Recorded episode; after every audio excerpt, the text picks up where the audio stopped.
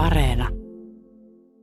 Hyvää huomenta Keski-Suomen lintutieteellisen yhdistyksen puheenjohtaja Ossi Nokelainen. Oikein hyvää huomenta.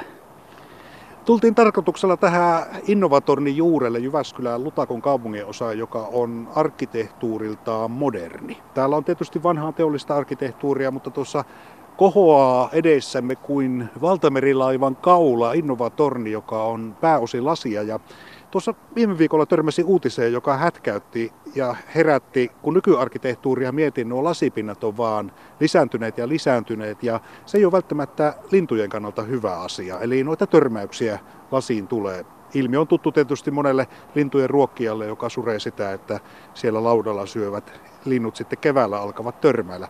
Ossi, nyt on aika, kun linnut lähtee liikkeelle ja tuo lasipinta saattaa olla vaara. Miksi se on linnulle vaarallinen?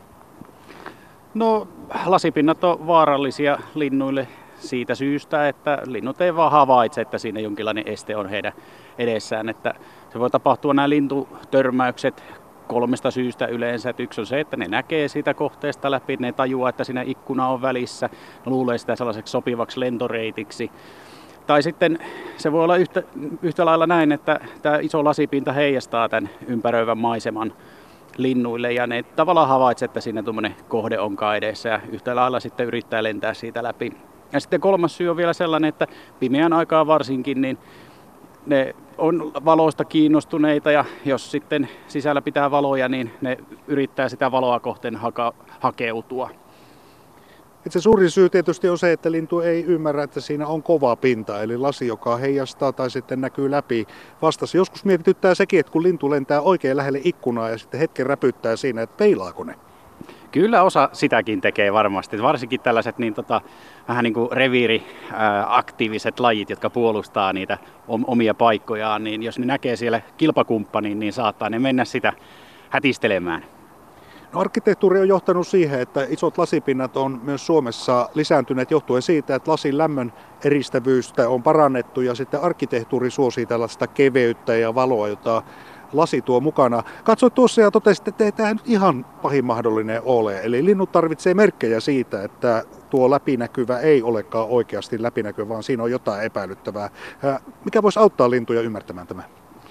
No yksi hyvä keino on se, että luoda yksinkertaisesti siihen pintaan sellaisia selkeästi havaittavia, ei läpinäkyviä kohteita, että siihen voi laittaa vähän tämmöistä niin kuin mat, mattapintaisuutta, sameutta siihen lasiin tai, tai sitten ehkä jotain rimotusta tehdä tähän niin kuin ulkopinnalle, joka sitten auttaa lintuja huomaamaan sen, että siinä on tosiaan vaarallinen kohde edessä.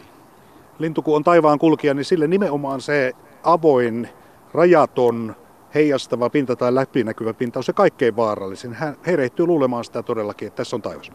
Juuri näin, että linnulla on aika huono yleensäkin tuo niin ää, syvyysnäkö ja silloin kun tapahtuu vauhtia vaarallisia tilanteita, lennetään vaikka muuttolennossa, niin silloin se ei välttämättä ole kauhean helppoa niille niin huomioida sitä, että miten lähellä ne kohteet on ja se huomataan vasta viime tingassa ja vähän liian, liian sitten täpärälle menee yleensä nämä väistöliikkeet.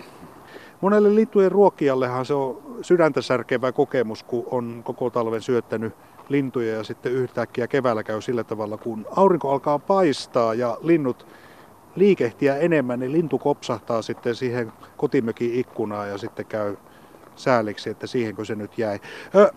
Puhutaan osi vähän näistä keinoista, eli on kotikonstejakin, millä tota lintujen törmäilyä voi estää, mutta miten tasapainotella siinä, että monihan haluaa nimenomaan se lintujen ruokintapaikan ikkunan viereen, että voi seurata sisältä. No itse ainakin sijoittaisin sen ruokintapaikan vähän kauemmaksi sitä ikkunasta, että tuommoinen joku muutama metri viidestä eteenpäin, niin varmaan riittää siihen, että se on ainakin hyvä lähtökohta tähän.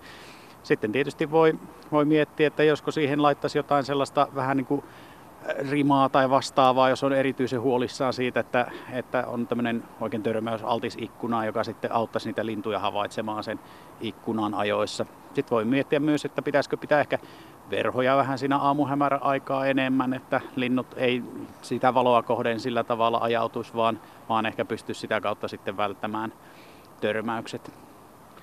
Niin tällä hetkellä lintu, linnut, jotka on talvehtineet täällä lähiympäristössä niin ovat täällä ja ovat pysyneet koko ajan ja käyneet niillä lintulaudoilla.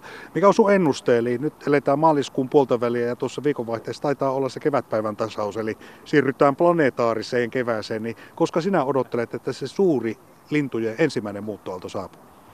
Niin se vähän riippuu siitä, että tota, mistä lajeista nyt sitten on kysymys, että lintu, linnutkin muuttaa sillä tavalla äh, hauskasti aalloissa, että sitä tapahtumaa tavallaan koko ajan on sen kauden edetessä, mutta se lajisto vaan pikkasen muuttuu. Mutta mä voisin kuvitella, että nyt tuossa, sanotaanko reilun viikon jälkeen, kun tulee vähän lämpimämmät kelit, niin alkaa jo tulla varmaan tännekin harmaalogit alkaa pikkuhiljaa kerä, kerääntymään tähän tähän tota Jyväsjärven jäälle Tourujoen sulaa. Ensimmäisiä muuttajia toki on jo täällä nähtykin, että se varmaan on sellaisia ensimmäisiä selkeitä kevään merkkejä täällä Jyväskylän seudulla. Niin se on lokkien kirkunakin. Vaikka se nyt jonkun mielestä ei ihan kaunista laulua ole, niin kevää ääni sekin, kun tehdään pesää ja haetaan reviiriä.